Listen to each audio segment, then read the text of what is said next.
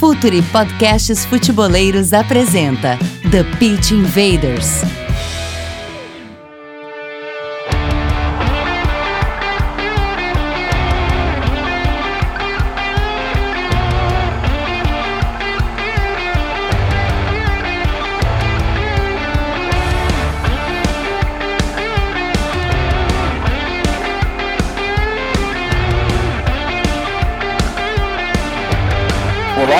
Futeboleiros! Olá, futeboleiras! The Pitch Invaders, episódio número 101 no ar. Eu sou Gabriel Correia e serei host nessa invasão desde Porto Alegre, mais uma invasão aqui no nosso SoundCloud, no iTunes e agora também no Spotify. É, estamos já no Spotify. Assine o nosso canal lá, o Futuri FC, onde você vai poder encontrar, além do podcast The Pitch Invaders, também vai poder encontrar entrelinhas e logo mais no início das temporadas europeias, o Cautio Pizza, o novo podcast aí futeboleiro com Myron Rodrigues e outros integrantes. A gente não vai revelar agora todos os integrantes, mas mais um podcast futeboleiro do Futuri. Hoje a gente vai fazer um grande preview sobre a Premier League e dar uns pequenos pitacos também sobre a Ligue 1, duas competições que começam nessa sexta-feira, quando você está ouvindo o podcast The Pitch Invaders, para quem está ouvindo no dia 10 de agosto vai começar a Premier League e tenho dois convidados muito especiais. Bom, vou começar por um cara que os dois já são colaboradores do Futre, estão já no site, participam das lives, participam do podcast, mas a gente vai apresentar mais uma vez Lucas Filos, nosso torcedor do Manchester United, mas que vai escrever muito sobre Premier League durante a temporada. Tem texto dele, inclusive, sobre o Wolverhampton, é, lá no futuri.com.br. Fala, Lucas, como é que tá? Tudo certo? Fala, Gabriel, Jorge, todo mundo que tá ouvindo. E é isso aí. Torço pro United, escrevo bastante sobre, mas é a Premier League que nos interessa no geral, né? Então, vamos comentar sobre tudo aí. Acho que essa temporada tem tudo para ser a mais interessante dos últimos anos. Vamos, vamos falar mais disso daqui para frente. Tem muita coisa para a gente falar dessa Premier League, treinadores, Arsenal de técnico novo, contratações, tem muita coisa para a gente falar. O outro é nosso parceiro já também, tá lá no site, vai escrever comigo sobre La Liga, mas acompanha muitos outros campeonatos europeus, não há dúvida disso. Jorge Luiz, arroba passe pós. Fala Jorge, tudo bem meu parceiro? E Gabriel, tudo certo? E Lucas, é, e pessoal que está nos ouvindo, mais um, sempre um prazer estar aqui com vocês no TPI e vamos destrinchar aí a Premier League começa amanhã, como o Lucas falou aí, tem tudo para ser a grande Premier League dos últimos anos, né? A gente falou isso ano passado, infelizmente, Pep Guardiola não deixou ela ser tão competitiva. E vamos falar porque a gente tem bastante coisa para falar, times vindo da, da segunda divisão muito bem reforçados. Então, assunto que não falta sobre aí a La Liga. Vou falar bastante no futuro nos próximos meses aí sobre a La Liga mas no Twitter participou sempre falando sobre tudo da Premier League, sempre é pauta, né? É verdade, Premier League, La Liga, Bundesliga, enfim, nosso grupo de colaboradores, Campeonato Brasileiro, MLS, tem tudo para a gente acompanhar aí durante esta temporada. Agora vamos para a nossa pauta.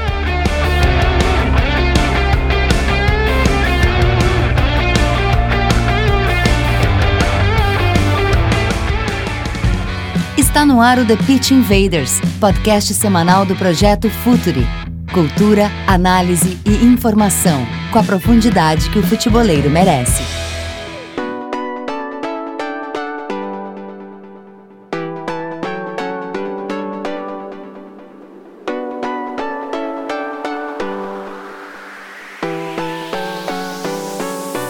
Bom, o campeonato inglês, a tão poderosa Premier League, talvez o maior campeonato do mundo hoje em termos de números, equipes, treinadores, enfim, tantas outras situações. Eu ainda tenho a tese, acho que o Jorge está junto comigo nessa que tecnicamente, taticamente talvez não seja o melhor, mas isso é tema para outro podcast, porque senão a gente vai falar horas e horas. Eu ainda acredito muito em La Liga em outros termos, mas o campeonato inglês, a Premier League, sem dúvida alguma, é o que chama mais atenção popularmente no mundo. E a gente vai começar falando sobre as equipes, aos pouquinhos, a gente vai pelo top 6, aí depois vai passar pelas equipes que podem estar no meio de tabela e por que não surpreender. E eu quero começar pelo top 6, vamos falar do Manchester City, que é o atual campeão, quase conquistou invicto uh, o campeonato inglês. Eu vou começar com o Jorge. Guardiola vai doutrinar ou não com esse Manchester City, hein, Jorge? Olha, aí é uma questão bem preocupante para quem gosta de ver competitividade, porque eu tenho comigo o seguinte: é, o Manchester City não baixará o nível, eu tenho isso claro comigo. É o mesmo Manchester City, sem perdas, com o Mendy, que esperamos aí que não aconteça nada, obviamente, que vai estar desde o começo da temporada, com um time mais reforçado com o Marres, que agrega muito para o time, ou seja, é um time que, creio eu, que não tem como baixar o nível, não tem por que baixar o nível e está reforçado. E isso vindo de um time que fez 100 pontos numa liga, uma liga na Premier League que dizem que é a liga da competitividade, é bastante assustador, é um tanto preocupante em relação à competitividade da liga. Né? É, a gente teve aí já uma prévia, não, não digo da pré-temporada, mas dessa, dessa Supercopa que teve contra o Chelsea, e foi uma mensagem muito positiva do City, né? Porque pega o Chelsea do Sarri, que tem todo esse hype aí por, pelo trabalho que fez na Itália, claro que precisa de um pouco de adaptação, a gente vai falar mais pra frente, mas é uma, é uma atuação que eu acho assim bastante, não digo assustadora, mas muito destacável, né? Porque ele tá cheio de desfalque, ele joga com um meio completamente de novo, diferente, com Foden, uma promessa ainda, um cara de seus 17, 18 anos, e Bernardo Silva, pouco numa posição um pouco diferente, e contra um Chelsea que tá com hype gigante e faz uma atuação assim onde deixa o Chelsea muito desconfortável. Ou seja, eu fico preocupado em relação à competitividade porque eu vejo o Manchester City com muito favoritismo nessa, nessa liga que vai, vai começar amanhã. E assim, é, a gente vê a temporada que fez o De Bruyne, a Copa do Mundo que fez o De Bruyne, a gente tem que contar muito isso. Então é uma base de, de Inglaterra e Bélgica, e a gente vê como foi a Copa de ambos. Então eu fico muito preocupado em relação à competitividade da liga, porque é, mesmo, é o mesmo time e ganhou muito drible com o Marreis, né? A gente fala aí do valor do, do Marreis, foi muito caro. Como eu sempre falo no meu Twitter, drible é caro, esse improviso é, é caro. Marreis é argelino, todo aquele papo de futebol de rua naquela região da França. Então isso é uma coisa que sempre vai estar em alta. Então o Pepe foi pagou caro nisso, então é um cara que abre muitas portas. Aí o Bernardo Silva agora por dentro justifica ainda mais essa contratação. Então eu tenho um pouco de medo em relação à competitividade, porque eu vejo um favoritismo muito claro. Já fizeram 100 pontos na temporada passada e agora estão ainda mais fortes, né? Tem que tomar muito cuidado com isso. É verdade, o Manchester City aí talvez em números não trouxe é, tantos reforços, mas trouxe peças que o o Pepe pedia, uma ou outra, talvez não tenha conseguido o Jorginho, que talvez fosse o grande sonho dele para dividir a função com o Fernandinho, talvez ser esse, esse camisa 5 aí que ele pede, o, o, volante mais construtor, mas o Fernandinho deu conta do recado na Premier League. A gente, por enquanto, está falando de Premier League, no futuro a gente vai falar de como esperar tudo isso para Champions, hierarquias e, e, clubes, e enfim, tem tanta coisa para falar também da Liga do, dos Campeões. Agora, ô Lucas, falando do, do próprio Manchester City ainda, sei que você acompanha lá do vermelho de Manchester, mas é, assusta nesse sentido. O Guardiola ele contratou pouco, mas ele manteve uma base e tem os garotos. O, o próprio o Jorge falou do Foden, é, o Sané vai estar tá mais evoluído, é, tem um, um Laporte que chegou na temporada passada e parece que deve ser titular, o Ederson crescendo. Assusta nesse sentido o Manchester City, que provavelmente tem um time mais experiente na Premier League que pode causar mais medo ainda para os rivais? Olha, eu acho que assusta quem torce contra, mas vendo do ponto de vista neutro, eu gosto muito de. O, muita gente é contra dinastias e coisas do tipo quando a competitividade acaba. Mas eu acho que quando chega um cara numa liga, como o Jorge falou, é conhecida como a liga mais competitiva do mundo, e coloca a, a barra, os parâmetros tão altos para os outros times que também têm qualidade tentarem alcançar, isso cria algo que na Premier League, por meio que todo mundo tem bastante grana, vai fazer bem, eu acho, a longo prazo, nos próximos anos, já começando nesse, na verdade. Eu acho que o City leva de novo, é o favorito, porque é uma diferença gritante se a gente for pensar que são times com todos com suporte financeiro. Uh, muitos falou sobre o Pep depender da grana dos shakes ou de, de onde ele passa, mas agora a gente vai ver. Ele não conseguiu alguns alvos. A gente pode falar que ele não conseguiu o Alex Sanches em janeiro. Ele não conseguiu o Fred agora no meio da temporada e não conseguiu o Jorginho. E todos esses ele perdeu para rivais diretos entre aspas, né? Que eram para ser rivais diretos.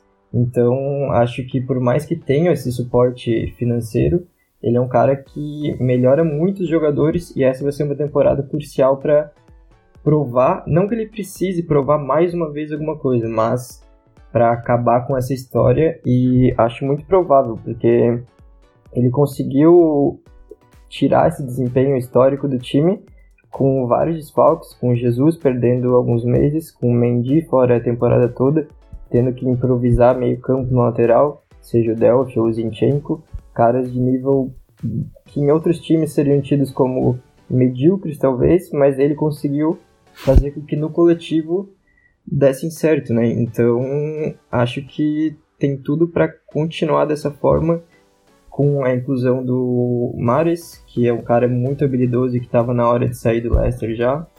E também acho que os garotos da base, principalmente o Foden, vão começar a aparecer um pouco mais. Acho que ali numa rotação com o Davi Silva, que já está meio velho e aguentando menos fisicamente, o Foden vai começar a aparecer e se o desempenho dele na, pré, na pré-temporada e na Community Shield contra, contra o Chelsea for nos dizer alguma coisa, é, é animador o nível dele. É verdade, o Foden foi titular na, na Community Shield, onde o, Manchester City acabou vencendo a, a, equipe do Chelsea. E esse time do Guardiola a gente vai poder acompanhar aí, talvez nenhuma inovação, mas um, um time que tem peças, talvez uma ou outra peça a mais para rodagem numa Premier League, um campeonato tão disputado, e que me parece que vai ter um concorrente claríssimo pelas contratações, que é a equipe do Liverpool. Trouxe o Alisson, que agora é o segundo goleiro mais caro, pelo menos olhando só os números, não o contexto todo, é o segundo goleiro mais caro da história, é, perdendo agora apenas para o Kepa, goleiro agora do Chelsea. Uh, trouxe Keita, Nabi Keita anunciado até na temporada passada, trouxe Fabinho, trouxe Shaqiri, é o grande concorrente. Né? O Liverpool cravou de vez um, uma faixa, digamos assim, ânfiro, Jorge, que quer ser o concorrente, o candidato seríssimo para conquistar a Premier League. O Klopp, que é o anti-guardiolismo, é, chegou de vez para tentar agora conquistar a Premier League, né? Quer e para mim consegue, porque eu vejo como o principal candidato aí pro para tirar isso do City, tirar o título do City, porque fez um mercado curto, um mercado estratégico, mas eu diria perfeito. É um mercado que não tem erro nenhum. Ele vai, ele precisa de um goleiro, é caro, é, para ter um Alisson é caro, vai e contrata. Por quê? Porque precisa. Ah, mas o que, que o Alisson oferece? Não vou nem entrar aqui no mérito do, do Cádios, das falhas, porque acho até um pouco injusto com, com o jogador, não, não quero ser desrespeitoso, mas a diferença de ter um Alisson semanalmente e atuando no, no teu jogo é uma coisa que aconteceu muito com o Liverpool. E aí a gente vai buscar a temporada passada, que o Liverpool perdia muito ponto para time pequeno, mas eu nem diria sobre o perder ponto, mas tomar muitos gols. A gente lembra de gols de jogos aí do Liverpool tomando 3, 4 gols. E tu ter o Alisson no teu time, tu justamente acaba com isso. Ou seja, o Liverpool não vai mais precisar fazer 4, 3 gols para pontuar. Liverpool agora vai precisar fazer dois, vai precisar fazer menos gols. E é aí que entra o Alisson, ou seja, o Alisson é um goleiro que te dá pontos semanalmente. Os pontos que foram ficando pelo caminho são os pontos que o Alisson vai dando. Então é uma contratação perfeita. É um cara que chegou aí na semifinal da Champions pensando no nível europeu, onde o Liverpool foi a final, né? vamos deixar isso claro. E falando dos outros reforços, primeiro do Shaqiri, que é o de menos, menos nome aí, é, é uma contratação necessária. Salah e Mané precisavam de um reserva, ficou muito claro aí na final da Champions, quando sai o Salah entre o Lalana. E sobre os dois meio-campistas, creio que serão dois titulares. É, o Henderson na frente da zaga, com o médio centro depois o Fabinho e o Keita. É, o Fabinho é um cara perfeito para a Premier League, tem um potencial para assim, dominar jogos da liga. É um cara que encaixa muito com o Klopp. O Klopp é aquele cara que ele vai tentar o ritmo mais alto possível, a gente já viu isso no Liverpool. É, na temporada passada a gente vai ver isso de novo então num ritmo muito alto aí, a gente que vê ele na, naquele Mônaco, principalmente 2016, 17 do, do, Leonardo Jardim, ele tinha uma importância gigante, então é um cara que tem um perfil para a Premier League, pode dominar a liga muitas vezes, e o Nabi Keita, eu até cheguei a falar no Twitter, muita gente achou exagerado, que tem tudo, até potencial para ser uma das grandes contratações recentes da história da Premier League. Para quem não conhece, é o meio campista aí do, do Leipzig, tem muita condução, ele tem muito drible, ele é um meio campista driblador, é aquele interior que ele consegue pegar a bola no meio campo e vir driblando e criar uma chance no último terço. Então ele ainda tem muito a melhorar, é um cara, um cara novo que oscila justamente pela idade, mas ele encaixa demais nesse ritmo alto do, do Liverpool, ainda tem que melhorar um pouquinho pressionando, mas é um cara que, que te abre muitas portas, é aquele cara que, como eu falei ali do, do Marreis, que drible é caro, é isso, é aquele cara que que faz o diferente, que faz o. que usa muito a, intuição. Então, no ritmo alto do Liverpool também encaixa bastante. E é uma contratação assim que, que deixa o elenco muito mais abrangente, né? Você, você não perde meio campistas, tirando aí o, o, o você repõe o Can e ainda adiciona outro jogador. Então, creio aí que o Liverpool contratou três titulares e um reserva que realmente precisava. E creio que vai ser semanalmente aí com o elenco mais fortalecido, brigando em mais frentes é, também na Champions, nas Copas Nacionais, que vai ser o grande candidato para tirar o título do Pep Guardiola, até porque é, um, é o maior candidato para tirar pontos do Pep Guardiola. Né? A gente vê aí que, que, nos históricos aí de Klopp versus Guardiola, o Klopp tem mais vitórias.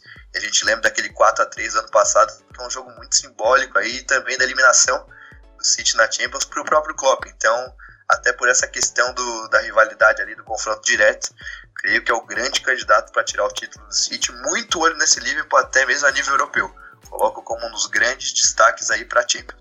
O Vini que tá lá na Inglaterra provavelmente vai passar perto, mas não podemos usar a zica futre, que todo texto que a gente analisa um time, esse time tá bem, aí de repente dá uma queda, o Vini provavelmente vai passar um pouco longe de Anfield, mesmo querendo estar tá muito próximo, porque esse livro tem, tem muito potencial, acho que o Jorge tocou bem no ponto, é, fez contratações para poder girar um elenco, é, na Keita eu tô muito curioso para ele na Premier League, porque a intensidade que ele mostrou na Bundesliga já é, foi absurda, é, então eu tô muito curioso para ver o Nabi Keita, vai vestir a 8 do Gerrard, uma responsabilidade tanto, mas que parece que ele não sentiu, e eu estou muito curioso para esse time do, do Liverpool. Agora, saindo de um clube vermelho, vamos para outro, que é o Manchester United. É, eu, eu que, não queria perguntar para o Lucas, porque eu já vejo o sofrimento dele seguido nas redes sociais.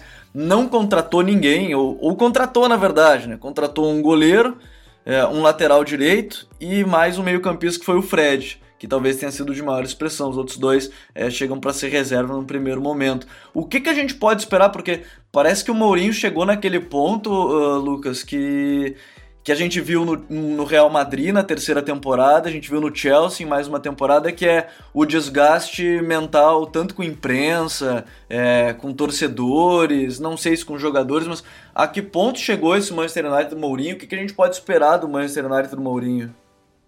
Bom, o United, eu acabei de escrever um texto, na verdade, que eu resumo com uma incógnita, porque é um time que está sempre em uma confusão entre, seja filosofias, aquela história do futebol ofensivo que vem do clube, ou a história do jogo mais pragmático do Mourinho, uh, uma guerra interna entre direção, treinador, a comissão técnica não se entendendo, e até jogadores se envolvendo em relações meio desgastadas com o treinador, né? Principalmente os franceses, o Martial e o Pogba até. Mas é um time que, apesar de todas as preocupações, tem jogadores que a gente sabe que são bons, seja na mão de qualquer treinador, eles vão produzir alguma coisa. E acho que se o Mourinho diminuir um pouco a teimosia dele em algumas decisões que claramente afetam o desenvolvimento do time, que é meio que a mesma coisa desde 2016 quando ele assumiu, a gente pode pelo menos, não sei se briga pelo título, mas ir até um pouco passar alguns meses a mais no campeonato, digamos assim, porque ano passado, em janeiro, já era, né? Mesmo ficando em segundo, não tinha mais o que fazer. Eu acho que vai depender muito das escolhas individuais do Mourinho porque a gente pega a zaga, por exemplo, ele já deu muito tempo para a dupla Smalling e Phil Jones, que estão há praticamente uma década no time e não fazem nada a não ser a não ser cagada ali atrás. Então, tendo Bailey e Lindelof, que vem de uma Copa muito boa, acho que ele tem que apostar nisso. Ele tem que dar confiança para o Pogba, ele tem que incluir o Fred o mais rápido possível nesse meio campo com o Matic, porque é um meio que tem potencial para ser, não digo o melhor da liga, porque tem o Manchester City, né? Mas top 2 ou top 3 com certeza. Acho que essa contratação do Fred, apesar de não ser tão badalada, é crucial, porque é um cara que pode preencher várias lacunas e tirar carga dos, de dois jogadores que são importantes, mas acabaram no fim da temporada caindo de nível muito pelo que eles tinham que fazer no começo. Eles, o Matic, por exemplo, é um cara que é muito bom, é dominante, mas não aguenta mais. Ele tem 30 anos, ele não aguenta marcar sozinho uma faixa muito grande do campo. O Fred consegue fazer essa recomposição, fazer essa marcação e também ajudar na saída de bola. Ele é um cara com um passe muito qualificado, fez muito isso no Shakhtar pela direita, creio que vai ser assim no United também. Isso tira um pouco da responsabilidade do Pogba de descer até a defesa praticamente para começar a jogada, depois estar tá no meio para tentar dar um lançamento e ainda ser cobrado para chegar na área e finalizar. Eu acho que era um peso muito grande em cima dele. E se alguns ajustes, esses que eu estou falando, forem feitos já no começo, começando amanhã, espero, hoje na verdade, né? Eu acho que dá para tirar algo de positivo. Mas no geral, eu estaria mentindo se falasse que o cenário é animador. Faltam coisas visíveis há algum tempo e não foram preenchidas, como as laterais.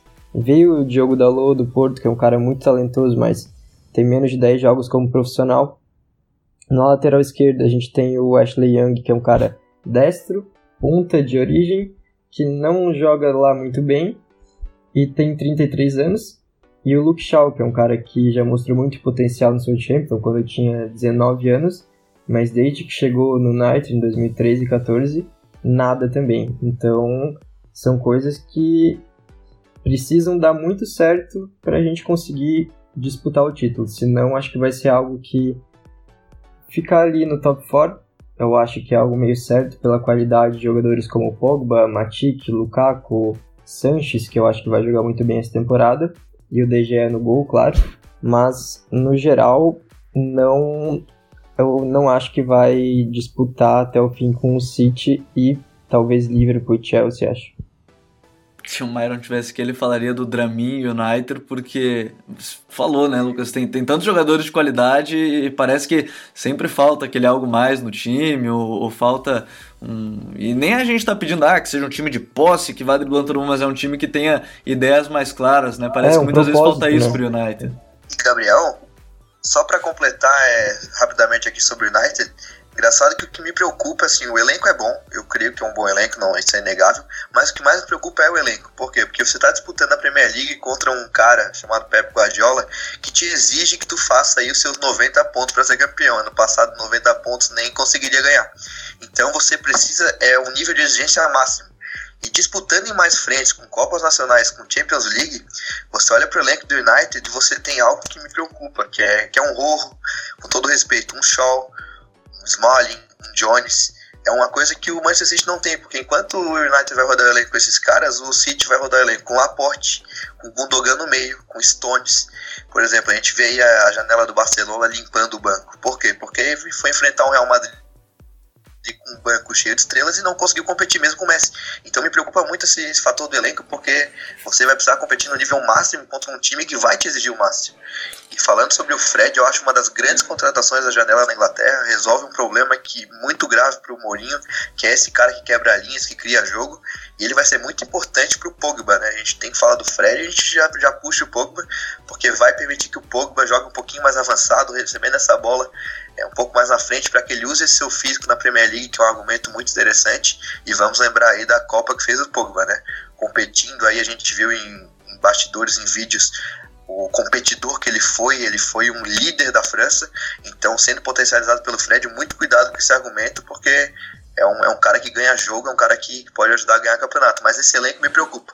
Com todo respeito, você rodar elenco aí com Shaw, com Rojo, tantos jogadores desse nível, é complicado contra um time que costuma aí fazer seus 90, 100 pontos ao longo de um ano. Deixa eu, deixa eu só completar rapidinho esse raciocínio. Eu concordo plenamente. Eu acho que mais importante às vezes do que você reforçar, você tem que saber filtrar o elenco. O Guardiola soube muito bem, principalmente nas laterais, algo que preocupa muito o United. E enquanto isso, a gente tem caras que é aquela coisa. De tanto manter ali, mesmo que sejam reservas ou às vezes nem relacionados, corre o risco de em algum momento entrar em campo. E isso às vezes acaba prejudicando o nível do time, o desenvolvimento daqueles que estão no nível acima. Então acaba criando uma confusão, uma algo contraprodutivo assim. Mas é isso aí. É, e, e o Manchester United vamos acompanhar nos próximos capítulos os últimos foram da possível saída do Pogba, mas se isso acontecesse, aí sim, uma explosão em Old Trafford por parte da, da torcida ocorreria certamente. O, o jogador talvez mais dotado é, tecnicamente do time e, e não peguem só ah porque muita gente fica falando não porque o Pogba é um jogador muito físico mas é porque ele é alto não tem talvez tantos gestos que, que possam parecer tecnicamente de qualidade mas o Pogba tem, tem muita capacidade técnica mas muito muita capacidade técnica mesmo. Bom seguindo falando do, do top 6 que, que pode brigar aí por título, pode. Vai, vamos brigar certamente pela, pelo campeonato inglês, pelo título da Premier League. Antes de falar, eu vou o último vai ser o Arsenal, porque eu acho que é um que merece mais destaque nesse sentido. Eu queria falar um pouco do Tottenham, porque o Tottenham não contratou ninguém. A janela já fechou, para quem não sabe, nessa temporada da Premier League a janela fechou no dia 9, fechou no início da competição, então nenhum jogador pode chegar, mas jogadores podem sair. E o Tottenham não contratou ninguém, é, e isso eu acho que preocupa muito. Ao mesmo tempo que o time foi bem na Premier League passada, é, esse, essa temporada vai ter um detalhe muito é, que pode prejudicar o time no meio da temporada, que é o som. O som vai ter a última chance dele, né, de não ter que servir o serviço militar na Coreia do Sul, que é vencendo os jogos asiáticos. Então ele, ele vai desfalcar a equipe do, do Tottenham por certo um, um grande momento, um grande momento. Então pode ser um problema. E, e, certamente o Tottenham, mesmo com esse elenco, vai ter que priorizar alguma coisa, né? Né, Jorge? Porque, tipo, não tem elenco, não contratou ninguém, tem, tem o time que tinha, mas, mas nada demais, né? É, é, é preocupante você ver que os seus adversários estão melhorando, estão evoluindo, estão indo ao mercado. E não é de agora, né? O, Tottenham na última janela também já foi bastante passivo e os seus adversários se reforçando, ou seja, são dois anos assim. Mas eu, eu destaco até uma coisa que eu coloquei no Twitter hoje, que o Tottenham teve uma grande contratação nessa janela, que foi o fato de não perder titular, né? Isso é uma grande contratação. É, se não contratou, não, não vendeu ninguém, né? Exatamente, assim, é, é, um, é um time do, do Tottenham, um X1 assim, muito forte. E num mercado inflacionado aí, com os gigantes se reforçando, você não perdeu um Alderweireld, por exemplo, que foi muito linkado com o United. Você não perdeu um Eriksen aí, que estava num nível absurdo. Você não perdeu um Kane numa época aí de saída de Cristiano, do Real Madrid. Isso é uma grande contratação, mas eu entendo que é preocupante a falta de reforços. É, só que assim, a gente tem que lembrar também que há três anos esse, essa base desse time as ideias do Pochettino estão brigando lá em cima na tabela contra os gigantes. A gente lembra aí desde o título do Leicester, o Tottenham brigando lá em cima sempre, contra times muito mais caros, contra times com muito mais investimento. Então, mesmo sem reforços, a gente nunca pode deixar de olhar para esse Tottenham. Não à toa a gente está falando dele aí depois dos três, talvez mais fortes aí, junto com o Chelsea. Então a gente tem que ficar de olho no Pochettino. É complicado essa questão, essa questão do som, né? Vai, vai abrir certamente um pouco de espaço para o Lucas. Mas assim, eu, eu tenho bastante esperança de que eu vou ver um bom futebol com o Pochettino. E é preocupante porque os outros estão se, se reforçando, mas eu vejo o Tottenham fazendo uma boa campanha e não saindo aí do, do top 5, do, do, do top 6 pelo menos. Bastante tranquilo em relação ao Tottenham, porque assim, o que o Harry Kane te garante semanalmente de gols, de criando gols e não só fazendo, o que o Dele Alli te, te oferece de gols também, o que o Eriksen tá jogando. Vamos lembrar aí do Dembélé também, que foi linkado na Inter de Milão, falaram até em Barcelona e acabou continuando. Então é um Tottenham cheio de argumentos, fazer uma baita de uma campanha. O problema mesmo é a parte do elenco aí, um time que vai disputar mais de uma competição, mas já conseguiu é, é cuidar bem disso, foi eliminado para Juventus naquele dia num, num, numa, nos minutos infelizes ali da, do Davidson Sanches, da sua defesa. Então o elenco preocupa para jogar mais de uma frente, mas em relação à Premier League eu estou bem tranquilo que o Pochettino vai fazer uma, outro campeonato muito bom. Olho em, em Maurício Pochettino em mais uma temporada. Seguindo o nosso top 6, lá em Londres, uma troca, olha, muito conceitual, né? Que é a do Chelsea. Sai o Antônio Conte, sai Mourinho, sai é, Carlo Ancelotti, sai de Matteo e entra um cara que é o oposto de todos os últimos treinadores do Chelsea, que é o Sarri. E, e contratou Jorginho, contratou o Kovacic, trouxe o Kepa.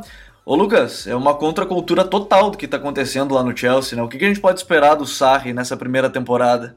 Totalmente, é uma mudança muito grande. Eu acho que alguns jogadores vão ter um pouco de dificuldade para se adaptar, mas a maioria ali, se a gente analisa bem, tem capacidade para jogar no estilo que, que o Sarri gosta. Tirando alguns só, é algo que, no geral, acho que não vai ser um problema muito grande.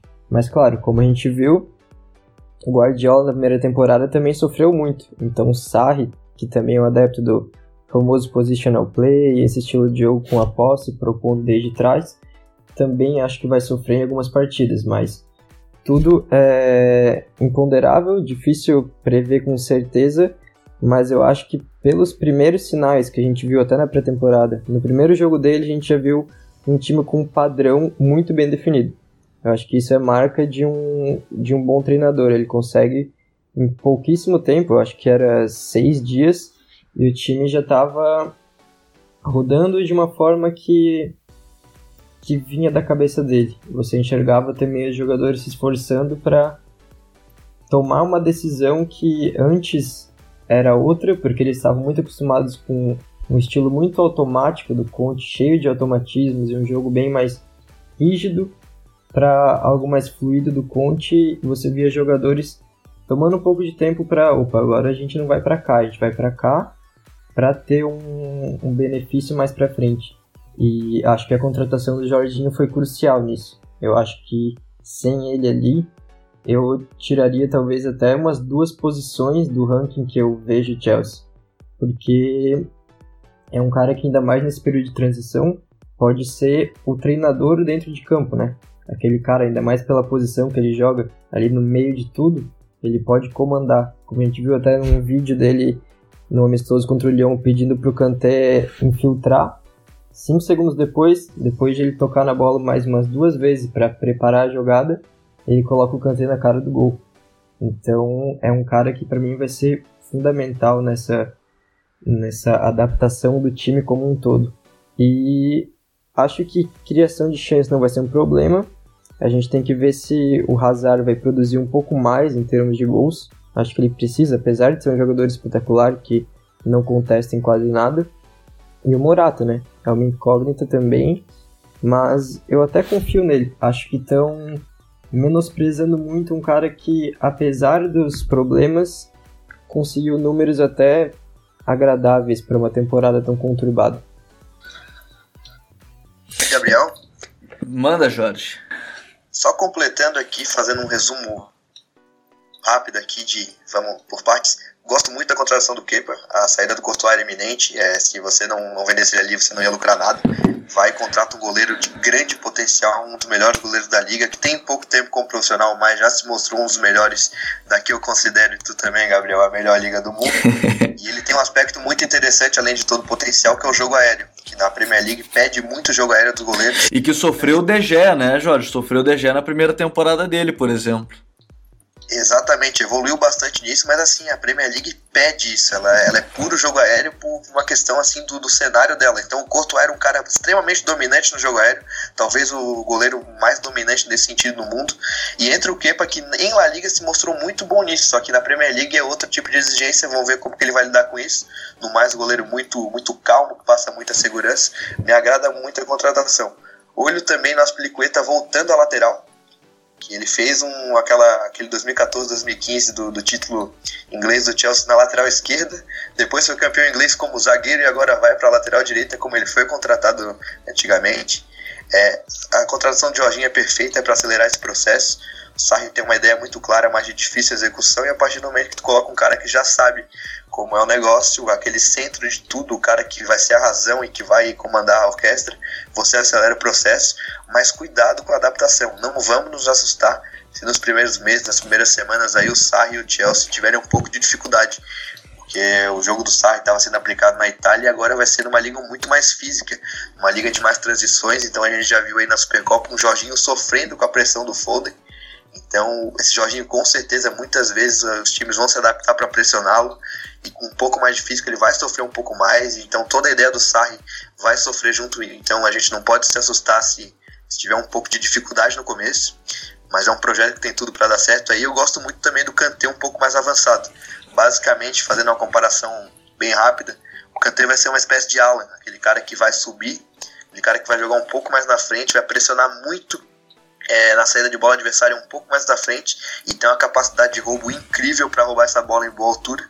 Uma pena aí que o Chelsea não esteja na Champions League, porque isso seria um argumento muito grande ali, mas também um bom argumento em relação à Premier League, né? Porque a partir do momento que tu não está disputando Champions League, é, você pode dar um pouco mais de atenção ao campeonato, enquanto os outros times aí no, na reta final podem estar disputando fases muito decisivas do campeonato. Então, olho nisso. E também, só para terminar, grande contratação também ficar o Hazard, né? Porque muito falou-se aí na sua saída, estava é, até iminente em um certo momento e acabou ficando. Então, essa é uma, uma, grande contratação, talvez a melhor junto com o Jorginho. Olho no Chelsea, mas não vamos assustar se no começo tiver um pouco de dificuldade, porque a Premier League é um, é um, um jogo, um futebol muito diferente, muito atípico muito mais forte do que na fisicamente falando do que na Itália. Então, se no começo for, aos passos curtos, não vamos nos assustar, mas tem tudo para dar certo. E interessante ver essa mudança aí de um Conte para um Sarri, sai da água para o vinho. É, eu tô muito curioso pela versão do Hazard com o Sarri, eu tô muito curioso por esse meio-campo que a gente tem falado. Jorginho, Kanté e Kovacic, é, mestres em pressão, mestres em, em sair, é, não Kanté tanto, mas na pressão e intensidade, eu tô muito curioso por esse meio-campo, porque são três jogadores muito complementares. E por fim, é, a gente fala por fim porque o Arsenal tem sido o que mais tem decepcionado a gente nas últimas temporadas, mas esse ano a gente espera alguma coisa, né? Porque teve troca de treinador, isso mesmo, depois de 22 anos, o Nay Emery assume como técnico do Arsenal. Bom, o que, que, a gente pode esperar do Arsenal, que contratou o Torreira, é, já tinha trazido o Aubameyang na última temporada, trouxe um Liechtensteiner, trouxe o Leno, trouxe o Sócrates.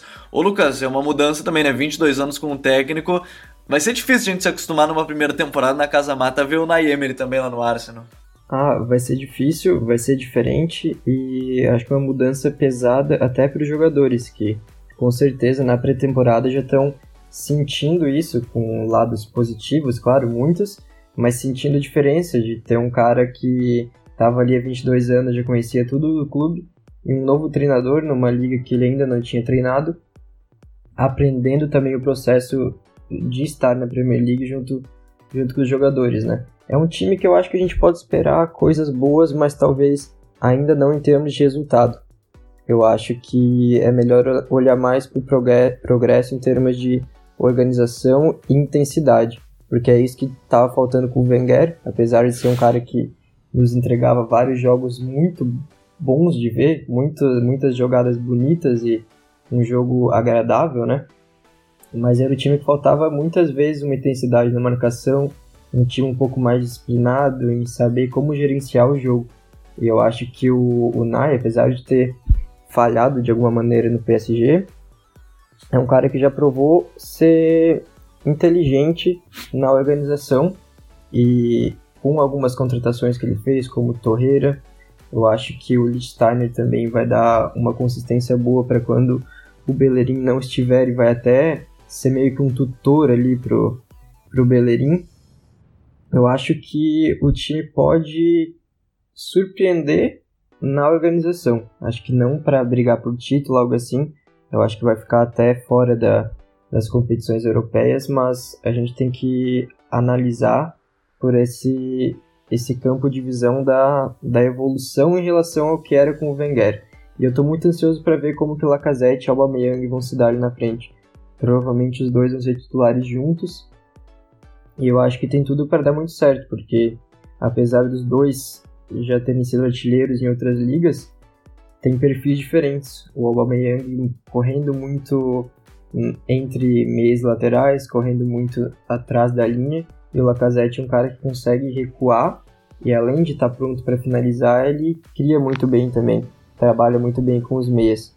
E eu acho que o Mesut Ozil vai ter uma temporada um pouco de ressurreição, assim.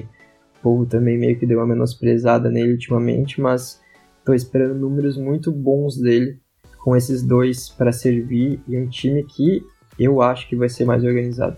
É, o Ozil com a 10 agora, né, da equipe do, do Arsenal. Tô muito curioso pelo Lacazette e o Aubameyang também, porque são dois atacantes muito interessantes, quem sabe até se complementem.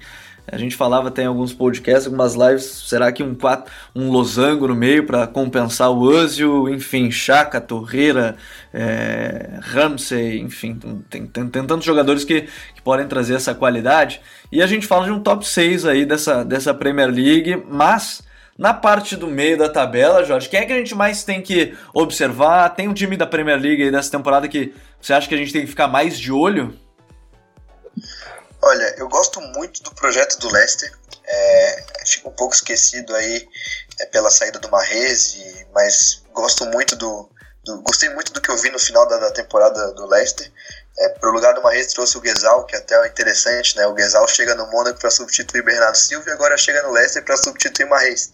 Nada fácil a missão dele, mas é um, é um Everton que contrata o Evans, é um, é um, Everton, é é um Leicester que contratou bons zagueiros. Então acho que é um projeto aí do Puel que, com, com o Iborra agora desde o, desde o começo, acho que a gente tem tudo para surpreender. É, temos que falar do Everton, né? Porque fez uma janela muito boa é um Everton de um goleiro que foi um dos melhores goleiros do Mundial. É um Everton que traz o Mina, que é um zagueiro que encaixa muito na Premier League. É, o Marco Silva foi no banco do Barcelona e contratou três reservas, né? Já tem um novo time lá, depois de todos que eles levaram, tem um novo time já na Premier League, viu? A filial. A filial, o Barcelona B é o Everton. E, mas assim, é, a gente até brinca, só que são três jogadores que encaixam muito na Premier Exato. muito dentro aí do plano do, do Everton um Benes aí com, com uma idade avançada, você contrata o dinheiro que, que estava para mais, né? talvez no nível de exigência do Barcelona seja pouco, mas para o Everton ajuda bastante.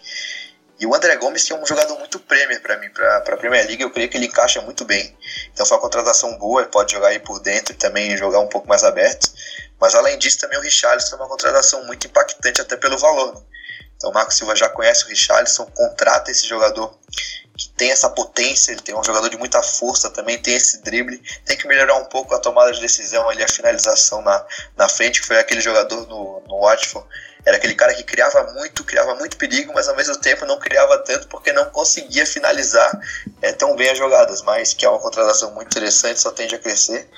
Estou muito curioso para ver o Bernard aí nesse contexto, que é um jogador, né, fisicamente, a gente tem um pouco de dúvida aí numa Premier League, só que é um cara que que traz o drible, que também tem gol no currículo, então é, é interessante. Olho nesse Everton, que era um time na, na, temporada passada que sofreu muito pela falta de um foco, assim, a falta de um projeto. Bons jogadores nunca faltaram, mas faltava um projeto. Então o Marco Silva tá aí, tomara que ele consiga fazer esse amontoado de bons jogadores virarem um time, porque o elenco é bom, tem um elenco aí que pode até brigar em mais frentes. E um, no mesmo sentido, no mesmo cenário, eu coloco o West Ham, né? que para mim é mais grave ainda, para mim o West Ham é a chave da Premier League no sentido de, de times com muito dinheiro, mas que não usam tão bem esse dinheiro.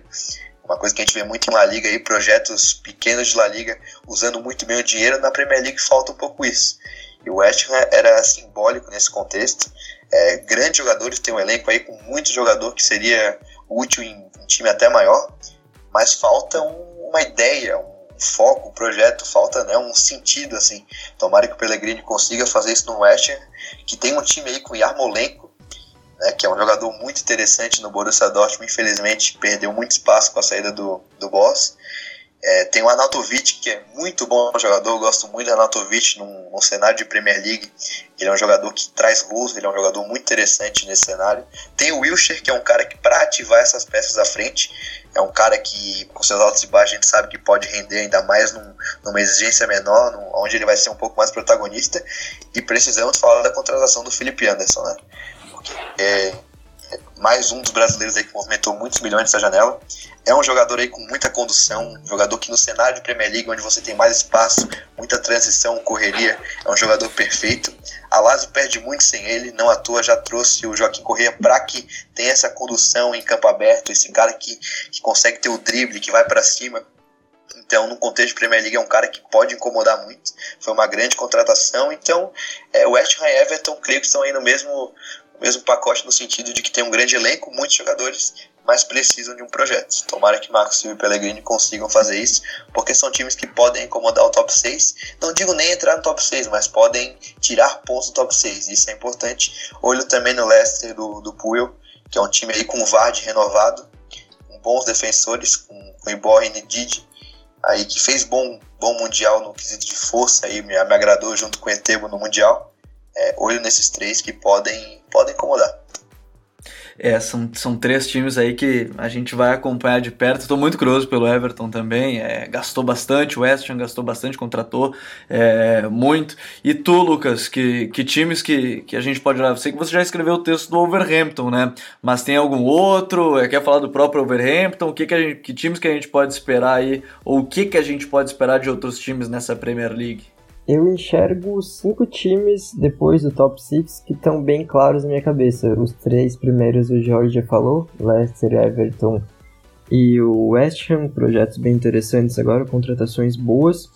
E os outros dois, para mim, é até algo interessante a gente observar que são times que vieram da segunda divisão.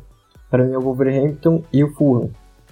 O Wolverhampton, eu escrevi essa semana lá no blog, e é um projeto que tem forças de várias maneiras. Tem o dinheiro da China, da Fosun International, que prometeu colocar o time na elite em 2, 3 anos, veio até antes do prometido. Investe forte. Tem o Jorge Mendes, que começou como consultor do clube e agora já praticamente comanda, a gente sabe como ele trabalha. E numa dobradinha ali com o Espírito Santo, que foi inclusive o primeiro cliente do Jorge Mendes, empresário, em 96, quando ele era goleiro do Vitória de Guimarães.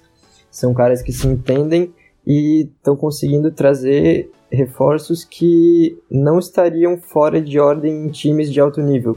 Acho que dá para dizer assim. E já foi assim na Championship, com caras como o Ruben Neves, principalmente no meio-campo, que jogou num nível que claramente era muito acima do que ele via ali nos adversários. Isso ficou visível até pela, pelo rendimento do time que chegou a 100 pontos, bateu, os rec bateu recordes e jogou um futebol bem agradável de se ver também e super eficiente. E é um time que, apesar de fazer muito gol, de fazer 100 pontos, foi até comparado com o Manchester City, porque os dois dominavam as ligas na temporada passada, não joga com aquela posse que a gente vê um positional play, um um, jogadores no meio campo rodando muito a bola, com passes curtos, com paciência. O foco do Nuno Espírito Santo é não desperdiçar os passes. Então ele gosta de fazer uma saída com mais paciência, mas a partir do momento que vê a opção de dar profundidade, de avançar esse jogo, ele faz. Até porque isso é a inteligência dele em explorar as qualidades de jogadores, né? Ele tem ali no meio campo o Ruben Neves, que é um cara que, apesar de ter ficado meio escondido na segunda divisão, é uma das referências até em toda a Europa em lançamento longo. Se você pega um vídeo dele, você vê por muito tempo lançamentos muito perfeitos e com uma técnica impressionante também. É um cara que eu acho que vai render muito bem na Premier League, finalmente correspondendo ao hype que ele criou quando surgiu no Porto, né? Foi até capitão lá.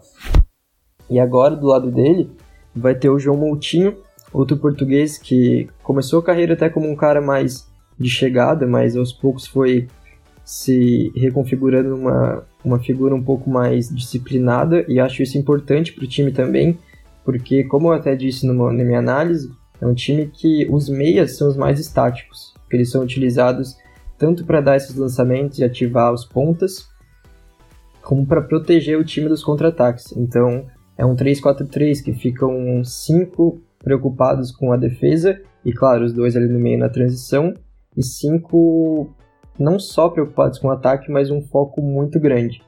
Então o meio-campo fica ali para dar uma, uma resistência. Eu acho que o João Moutinho, no perfil que ele apresentou nas últimas, nas últimas temporadas, se encaixa bem. Vai ter o Rui Patrício no gol também, que é um cara de altíssimo nível e pro Wolverhampton também é uma contratação espetacular. O Raul Jimenez no ataque, vamos ver se vai conseguir render. Eu acho que vai até ter uma disputa com o Léo Bonatini, brasileiro, pela referência. O Léo Bonatini, que começou muito bem a Championship, mas aos poucos caiu de nível. Acho que vai começar no banco. Uma perda muito grande foi na lateral esquerda do BR Douglas, um cara de muita intensidade no último terço. Ele deu 14 assistências e fez alguns gols na última temporada foi para o Leeds, do Bielsa, continuou na Championship. E o time trouxe o Johnny, que veio do Celta de Vigo. Na verdade, veio do Atlético de Madrid, ele era do Celta de Vigo. É um cara que acho que conduz melhor a bola, mas vai perder um pouco a, o perigo que oferece pela esquerda. Então vai cair um peso muito grande no Diogo Jota, que foi contratado definitivamente também nessa janela é um cara que conseguiu render muito bem na, na segunda divisão. E é um time que me agrada pelo no Espírito Santo conseguir mudar a estratégia conforme o jogo. Tem um padrão, tem esses artifícios que a gente sabe, que é o jogo pelos lados, a transição, os lançamentos dos meias e uma defesa forte de contra-ataque, mas ele consegue ao mesmo tempo jogar no contra-ataque e jogar controlando times menores. Ele vai precisar mudar um pouco mais o estilo com as diferentes estratégias que ele vai encontrar na Premier League e acho que dá para ser otimista com esse time. E o outro que eu destaco é o Fulham, que fez contratações assim como o Wolverhampton que não estariam fora de ordem em times de alto nível. Até repito a frase porque são caras que até pouco tempo atrás eram especulados em times de nível de Barcelona. E acho que com o Jokanovic fazendo um trabalho próximo até do que ele fez na, no Fulham na temporada passada, é até para talvez brigar por algo ali em cima na sexta colocação, como o Burnley conseguiu fazer na temporada passada. Porque a gente vê um time muito unido, é um coletivo muito forte, que agora vão ter jogadores de nível muito mais alto. O meio-campo com o Seri, o Carney, que foi um cara muito bom no, no, na Championship, e o que veio do Olympique de Marseille agora, o Bissaka, é um time que vai ter um núcleo muito forte e o Mitrovic sendo contratado definitivamente, algo muito importante, com o Newcastle cedendo ele de vez, um cara que fez muitos gols na Championship e consegue dar um, um ponto de partida para esse time, que explora muito bem, assim como a Sérvia fez na Copa do Mundo, do jogo físico dele, consegue chegar no gol de várias formas. Tem também o Cessenhon pelo lado, que é uma das grandes promessas da Inglaterra, que provavelmente vai ser ponta esquerda. Ele começou como lateral, mas aos poucos se fixou na ponta e entra muito bem na área. Vamos ver se vai conseguir repetir a, a produção no nível mais alto, mas no geral tem tudo para ficar na página de cima da tabela. E aí são, são tantos como vocês podem ver, são tantos times e, e que a gente vai acompanhar. É, mais algum destaque desses? Até o próprio Lucas citou, Jorge. É, só completando assim, até focando mais nos reforços, é, porque são duas surpresas ótimas aí na, na janela. É, se lembrar aí no em relação ao Wolverhampton, do Adama Traoré, que acho que é uma contratação muito boa. É um cara que, que pegava muito a tomada de decisão na, nos últimos anos, mas é um cara que, que cria desequilíbrio, é um cara que pode ser bastante ativado aí pelos lançamentos do Rubem Neves. Então é uma contratação interessante, até num contexto com o Raul Jimenez, que é um pivô que pode ajudar nesse contexto de Premier League. Então aí é, contratações excelentes. Em relação ao Leicester que eu tinha falado anteriormente, não podemos deixar acabou passando batido o Ricardo Pereira, que veio do Porto, que é um lateral que joga a Copa do Mundo, deixando de fora os laterais que serão titulares de Barcelona e Juventus nessa temporada. Então, uma contratação aí por um valor de 20 milhões de euros barata, que pode ser muito importante na Premier League. Como a gente costuma dizer, uma bomba ali pela direita. É um cara que pode marcar muita diferença. E sobre o Fulham, é o, é o né, como eu falei hoje no Twitter, dentro da sua realidade, é uma das melhores janelas da Europa. É o verão da vida deles. É, hoje mesmo anunciaram, acho que 5, 6 jogadores. E só falando aqui rapidamente sobre eles, é, o Sérgio Rico, interessante contratar, não é um cara que me, me passa muita confiança. Já tinham contratado um goleiro, o Fabrício do Besiktas, mas é um cara com potencial, que precisava sair do Sevilha, gosto do, do movimento. Contrato fosse mensado do, do United, que é um defensor muito adaptável, um cara que deve assumir a lateral direita com muita força física, me agrada. Contratar o cara que deve ser o lateral esquerdo titular, que é o Brian, que é um, que é um lateral que estava sendo disputado, um lateral bastante profundo, é um lateral que me agrada também. E a grande contratação hoje foi o Anguissa, né, que veio do Olympique de Marselha, num contexto de, aí de Premier League, é um cara com, com muita força física, cara que foi muito bem no Marselha pressionando, usando esse seu físico para roubar essa bola, então é um cara que complementa muito o Seri, que que deve ser o centro aí desse, desse sistema. Lembrando que o Fulham tem uma ideia de ter um pouco mais de posse de bola, não atua. Contratou caras como o Seri aí, o Seri deve ser o centro desse projeto. Então o Anguissa complementa muito ele. E destacar aí também o Luciano Vieto, né, que é um cara que fez um, uma temporada há pouco tempo com o Marcelino no Vila Real excelente é, na, em La Liga. E é um cara que deve ajudar muito entre as linhas. Muitas opções, tem um Chuli, tem um Vieto, tem o Cessenhão, que deve jogar um pouco mais avançado, que é uma grande promessa. E tudo isso aí é juntamente com o Mitrovic, que como o Lucas falou aí na Copa do Mundo do Centroavante, conseguiu seu argumento, inclusive incomodando o Thiago Silva durante os primeiros 20 minutos daquele segundo tempo do, do nosso enfrentamento. Então tem muito argumento nesse furro, é o verão da vida. É, enfim, Olho, que tem uma proposta um pouco diferente, numa, numa liga de muita transição do famoso kick and rush que a gente tanto fala. Deve ter uma ideia um pouco mais possessiva, então esses dois times vindo da, da segunda divisão aí surpreenderam muito no mercado. Olho, que talvez depois daqueles três que a gente tinha comentado, eles podem surpreender. Só, só para falar que o Jorge me corrigiu, porque eu falei na hora do meio campo do Fulham, Bissaca pensando no lateral do Crystal Palace, mas é isso, o Anguissa que veio do Marcelo, um cara muito bom.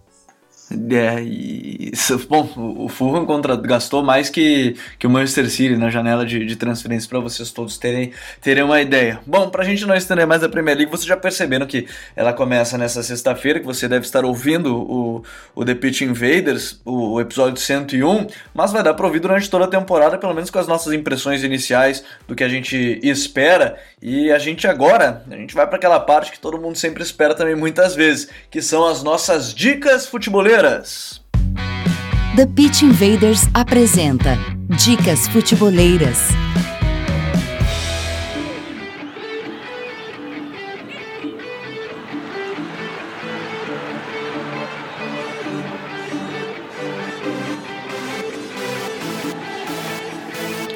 Bom, a minha dica futeboleira, eu vou ter que vender o peixe do site porque a gente juntou uma equipe muito bacana para essa temporada. Ela está começando agora, é uma equipe extensa, mas de muita qualidade. É, a gente vai ter gente fazendo texto de Premier League, vai ter texto de La Liga, vai ter texto de Bundesliga, enfim, vai ter texto de todos os campeonatos. É, é vai ter de MLS, Campeonato Brasileiro, é, futebol sul-americano, enfim, vai ter para tudo quanto é gosto e jeito, a gente vai estar tá escrevendo sobre tudo isso. Então acessem o futuri.com.br. É, não esqueçam também dos nossos parceiros, que sem eles a gente não estaria aqui. Clipdraw, Grande Área, Eric Sports, todo mundo que é nosso parceiro. E não se esqueçam de se inscrever no primeiro curso futeboleiro do Futuri, que é o Pergunte ao Jogo com Eduardo Secone, no na cursos.futuri.com.br. Não deixem de acessar também os nossos cursos futeboleiros. Bom, Lucas, tem uma dica futeboleira pra gente? minha dica hoje vai ser um canal do YouTube que eu acompanho até algum tempo. Ele mudou de nome recenti recentemente, era o, o Maxit Football, agora é o Tifo Football, que traz um conteúdo muito interessante, praticamente toda semana uns 3, 4 vídeos saem sobre jogadores ou treinadores, seja história tática ou de perfil também. É em inglês, mas tem muitas vezes tem legenda, é um conteúdo bem descritivo também com ilustrações e, e textos. Então eu indico, vou deixar o link aí para vocês, é bem interessante. É o Maxi de futebol muito bacana. O Tifo Futebol agora, né? Muito legal, tem várias análises interessantes. A última que eu vi foi do Cristiano Ronaldo na Juve. E vai ter sobre isso no nosso Cautio Pizza também, com o Myron é, falando no nosso próximo podcast futeboleiro. Jorge, tem alguma dica futeboleira pra gente aí? Opa, sempre. É, infelizmente não estou conseguindo acompanhar muito nos últimos, nas últimas semanas, mas recomendo 100% até pela grande cobertura que fez na Copa do Mundo, que é o canal no YouTube do Miguel Quintana, né? Uma coisa que a gente precisa valorizar, que é um conteúdo aí que é um vlog sobre esporte, acho que não, não tem outro nesse estilo aí, é, talvez aí no, no mundo, é, mas da, da, qualidade dele, creio, obviamente não tem, porque é, um, é uma das referências aí no Twitter e enfim, na, no jornalismo esportivo.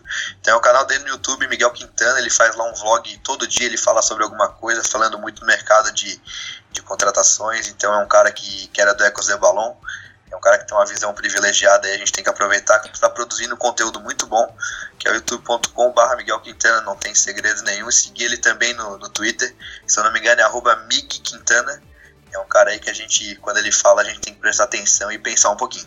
É verdade. Quem o outro parceiro dele, que agora também não tá mais no Ecos, é o Abel Rojas. A gente não vai poder acompanhar no Twitter, mas agora ele é um dos analistas de desempenho da Real Sociedade. Toda sorte aí pro Abel Rojas, cara que a gente acompanhava muito também. Vamos sentir falta do Abel nas redes sociais, outro grande cara, outro grande analista lá do futebol espanhol. Bom, pessoal, é, deixa eu agradecer mais uma vez, graças Lucas. Eu não vou te incomodar agora sim, né? A gente fica falando sobre os textos e tudo mais. É um parceiro nosso, é da casa. Graças, Lucas. Valeu, prazer participar agora fixo no Futre então e vamos produzir bastante nessa Premier League outras ligas também com certeza, um prazer. É, o prazer é sempre nosso, da nossa equipe aqui do Futre. Jorge, mais uma vez um prazerzaço falar sobre futebol com vocês. Valeu, Jorge. Valeu, Gabriel. Valeu, Lucas. Valeu aos ouvintes. Sempre à disposição para falar sobre futebol. E para o pessoal aí que está nos ouvindo, continue acompanhando o Futre, porque a temporada só está começando e tende, tende a ser ainda melhor. É o que, o que essa equipe fez aí na, na, Champions League passada, enfim, agora com essa equipe de colaboradores aí base, meio que fixa em cada país, tem tudo para melhorar ainda mais. Então, falo de mim e do, do Gabriel em relação à La Liga, vamos falar muito sobre, sobre futebol. Então acompanhe porque semanalmente a gente vai destrinchar as ligas e falar muito sobre o que a gente ama que é futebol. Sempre um prazer, sempre à disposição. Tô lá no Twitter com arroba passo pós falando sobre tudo. E sempre que precisar, estamos aí. Um abraço e bom final de semana pra galera. E nunca esqueçam, The Pitch Invaders, podcast futeboleiro do Futre, na sua edição 101, falando da Premier League. Não deixem de ouvir pelo SoundCloud, iTunes Estamos no Spotify, então não deixem de ouvir mais um episódio, ouçam os episódios antigos. A gente tem muitos episódios que, se ouvisse agora, seriam tanto quanto atuais para muitos temas, de bola parada, é, que foi durante a Copa do Mundo, enfim, tantos outros temas. Não deixem de acessar é, o nosso Instagram, a galeria futeboleira do Futre, no Futre FC. E mais uma vez aquele pedido para se inscrever no nosso curso futeboleiro do Pergunte ao Jogo com Eduardo Secone. Dá para parcelar, é muito muito fácil, é uma verdadeira aula futeboleira com o Eduardo Secone. E nunca esqueçam, The Pit Invaders, o podcast futeboleiro do Futre. Nós voltamos na próxima sexta-feira. Valeu, pessoal, e até a próxima invasão, The Pit Invaders.